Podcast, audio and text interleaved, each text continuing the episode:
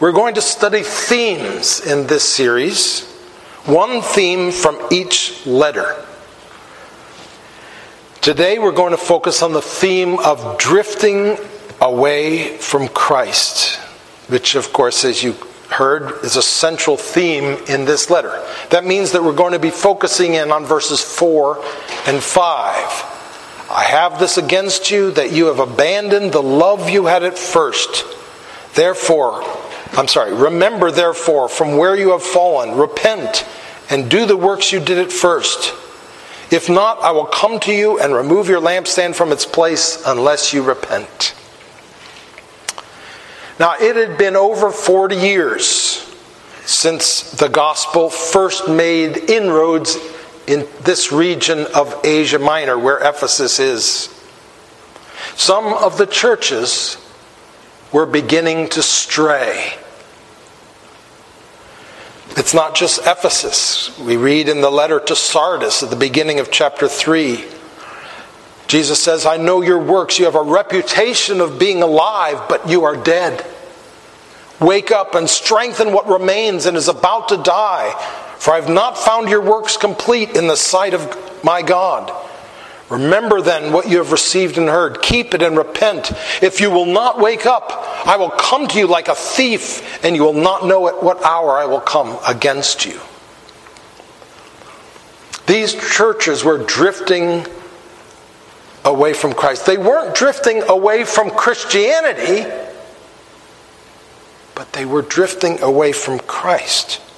They were holding on to all the right doctrines and rejecting all the wrong ones. By all appearances, they were dynamic, doctrinally sound Christian churches. But nonetheless, they were drifting away from Christ. But before the letter gets into these things, it says some commendable things about the church in Ephesus. Jesus commends them for their toil, for their patient endurance, twice, for their intolerance of those who are evil, for not growing weary.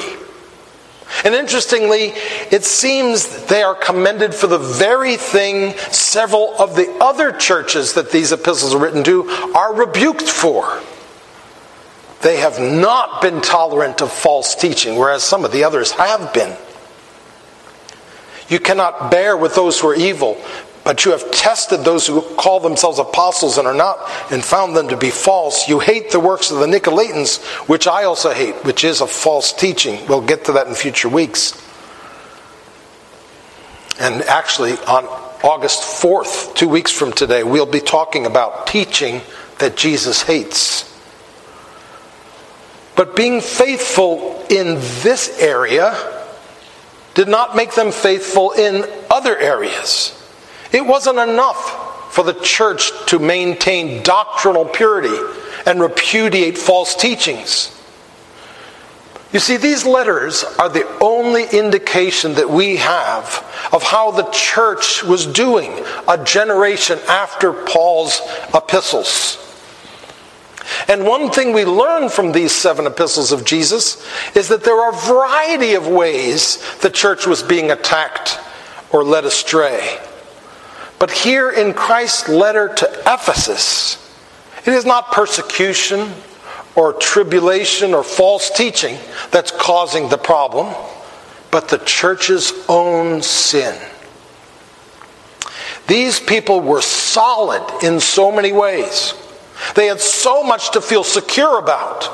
But instead of com- comforting them, Jesus works to disturb them and to make them feel insecure by threatening to come and take their lampstand away if they don't repent.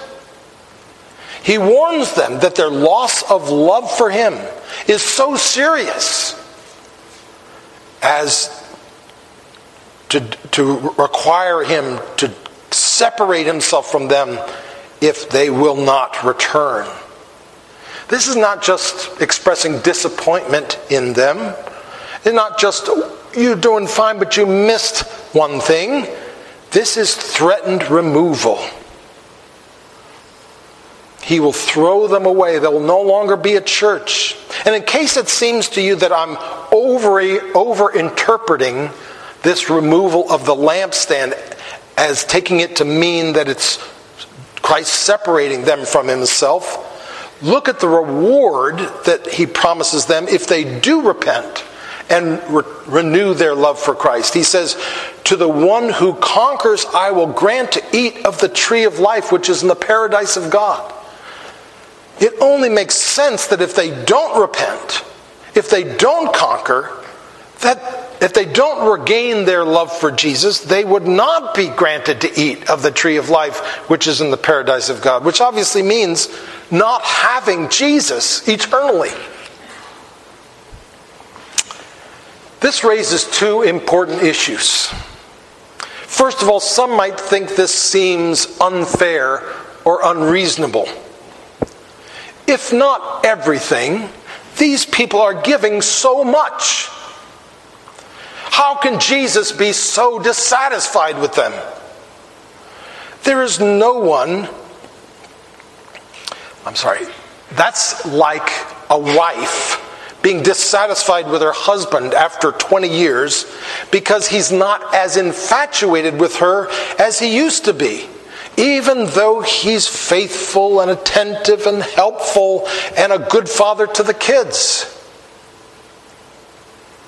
So some people might feel that way about this letter. How can Jesus say, you know, here's this way you're failing?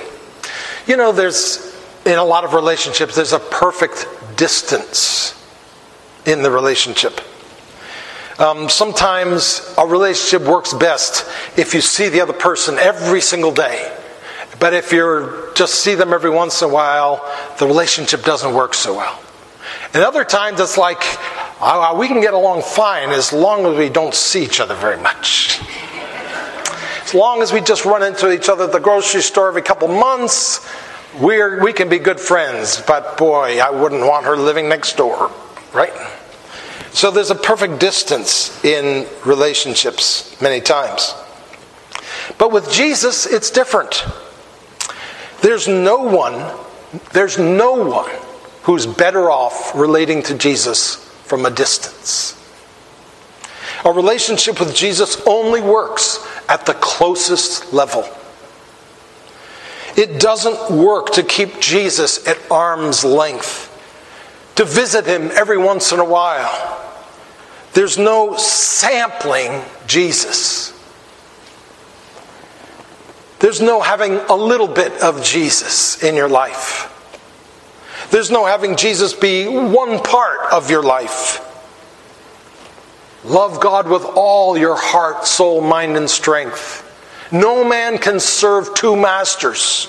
This is clear. Jesus can't be a distant friend. He can't even be just a good friend. He must be your bosom friend, your best friend. He must be your soulmate, your true love. If he only gets part of your heart, you see, then you don't really get him. You don't really see who he really is. There are two ways to look at this. One is to feel like Jesus is impossible to satisfy. He gets angry if we don't love him enough. The other is to see that in love, Jesus was so concerned about these folks and the millions like them who would come later and read this letter, that he warns them about the peril of their present state. You see, there's something so wonderful that missing it is absolutely terrible and ought to be avoided at all costs. And if we're not head over heels in love with Jesus, if we're not sold out to Jesus, then we just don't get it.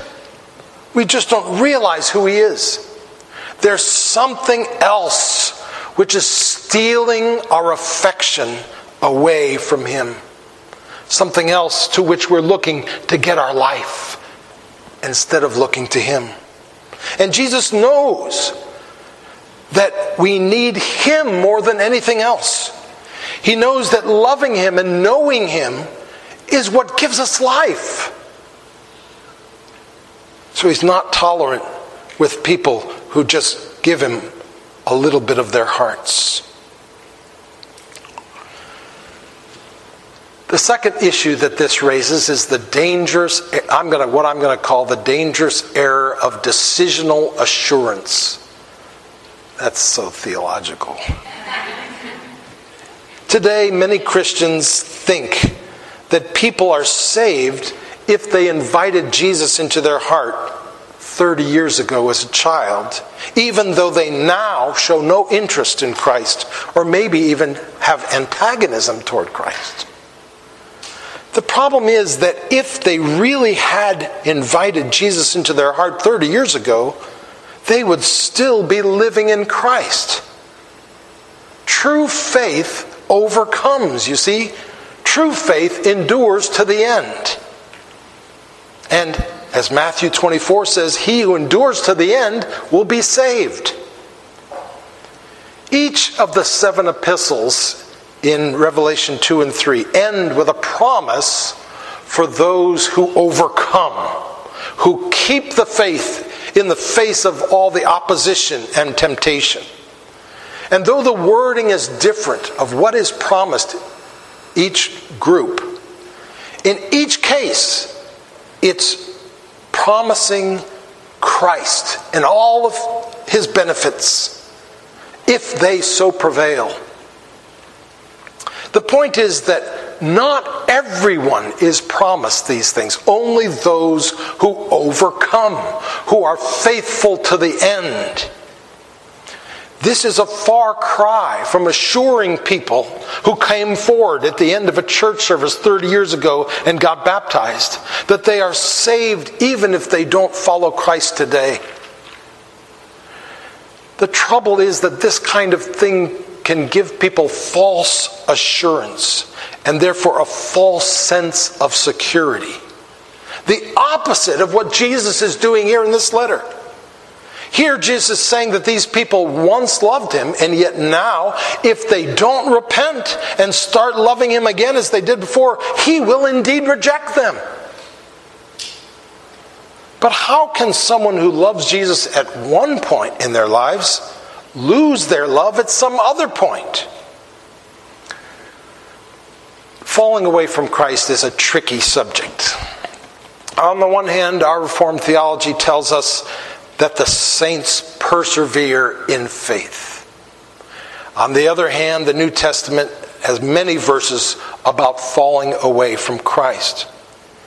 The simple solution is that there are many who profess faith in Christ, but some of them have true faith and some have false faith. Those with true faith persevere. And this is because true faith is something God gives. And when He gives it, He maintains it. He keeps it going. Those with false faith are the ones who do not persevere. As it says in First John two nineteen, they went out from us, but they were not of us. For if they were, if they had been of us, they would have continued with us. But they went out that it might become plain that they all were not of us. The fact is, we can't see people's hearts. And so we don't know what's going on inside from, from outside. This means that once someone's faith is faltering, you don't know what's really going on inside. You don't know whether it's true faith, which is going through a hard struggle, as in the case of Peter when he denied Christ, or if it's false faith that is beginning to show its falseness, like Judas when he betrayed Christ. So, what guidance do we give someone who professes faith when their faith seems to be faltering? Well, you don't assume the worst of them and accuse them of never truly believing. You don't even assume that in your heart. But you also can't just urge them to feel safe. After all, they might well be in great danger. All you can do is to help them see the crisis of faith that they're going through and encourage them to repent of their sin, return to their Savior, and resume the works of love that they did at first. That's just what Jesus does here.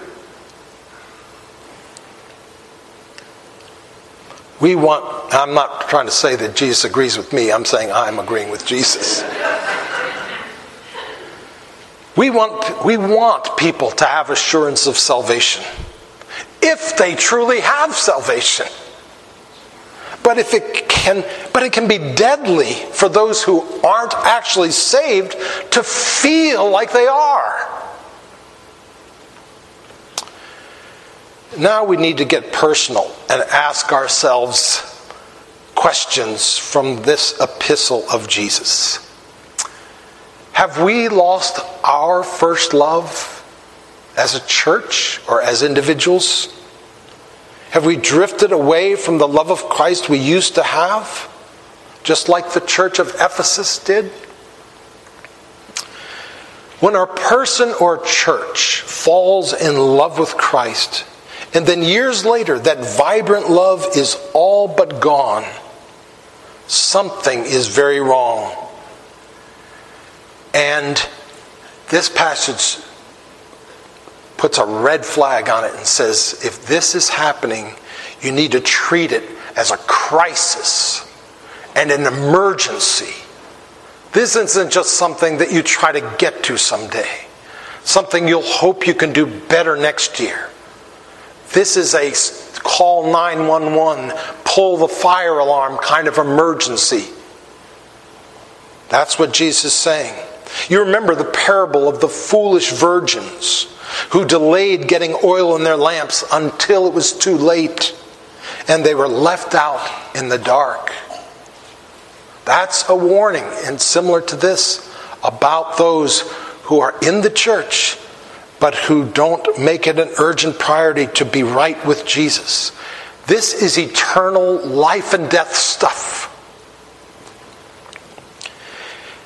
If your faith is in the gutter, if your fruit is non-existent, if you are living a Christless life right now, if you are ignoring Him or disobeying Him, you should be feeling insecure. You should not be feeling safe, because you can't know for sure if your faith is real. Instead of just trying to feel secure, God tells people in these circumstances to get secure.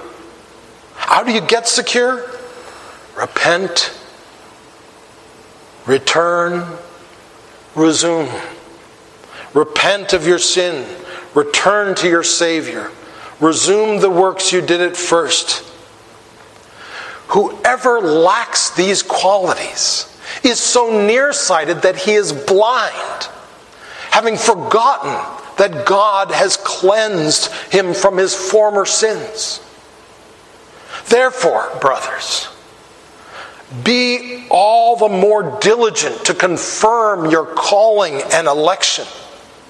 For if you practice these qualities, you will never fall.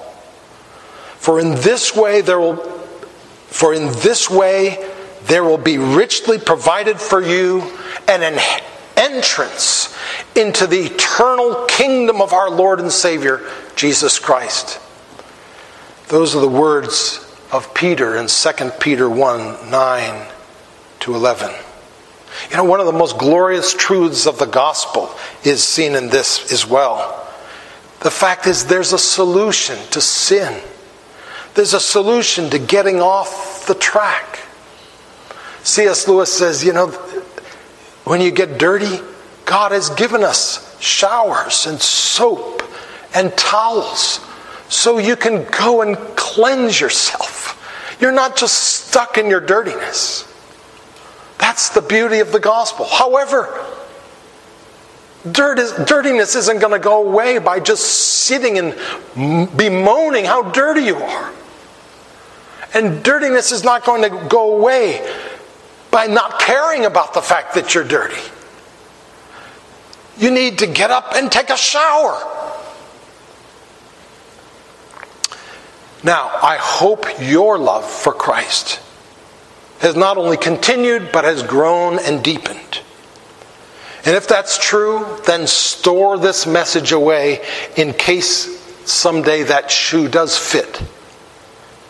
But in case, or in case you're trying to help someone who's in this situation, going through this kind of experience. And second of all, give thanks to God. For blessed are your eyes that they see and your ears that they hear. That's a gift from God that He's given you if you're if you're in love with Christ and growing and continuing in that love and growing in that love. And one more thing. This passage seems to be talking about the big picture things. But the fact is that this happens to us in little ways every single day, every one of us. Sometimes we have a great time with the Lord in the morning, but by the end of the day, that's gone. I go through this all the time. We're worried or frustrated or feeling sorry for ourselves. And these same things apply. Remember, return, repent, resume. You know, in marriage, there's a difference between the love that starts the relationship and the love that continues the relationship. You know, first of all, typically, not always, but typically you fall in love. And very rarely does anybody decide to fall in love. It just happens to them. It's very different than afterwards, once you're married, you're supposed to cultivate love. You're supposed to work at love. You're supposed to nourish your love. So there's falling in love and there's cultivating your love. And those are two different things. And the same thing is true in our faith and in our love for Jesus. We didn't start it, but we are called to maintain it, to cultivate it, to nourish it.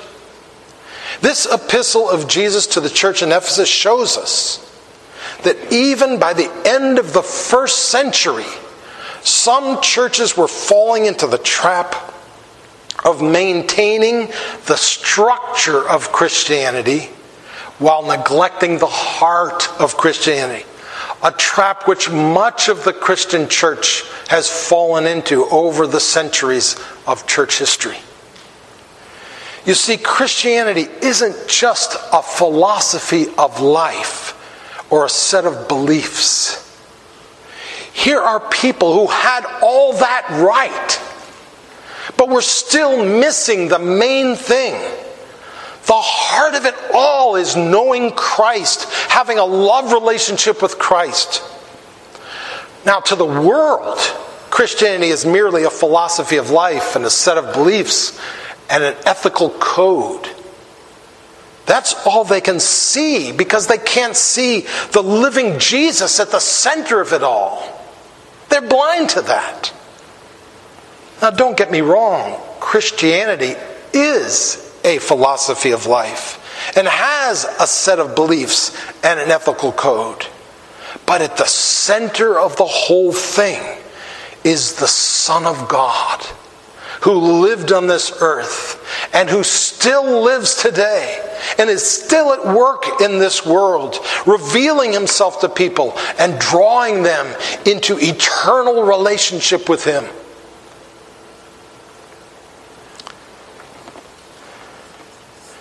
So let us hear Jesus' first epistle to the Ephesians, and let us not let our love falter, but renew it through repentance and remembrance. And now we come to the table of our Lord, where He both reminds us of what He's done for us and calls us to renew our love for Him by putting it in front of us and asking us yet again to feed on Him, to come to Him, to welcome Him, to open ourselves up and take Him in. Let us pray together. Lord Jesus Christ, it is a great privilege for us to be the recipients of this feast. We know, Lord, that there's a greater feast coming, and that this feast is just a tiny taste of what is in store for those who love Jesus.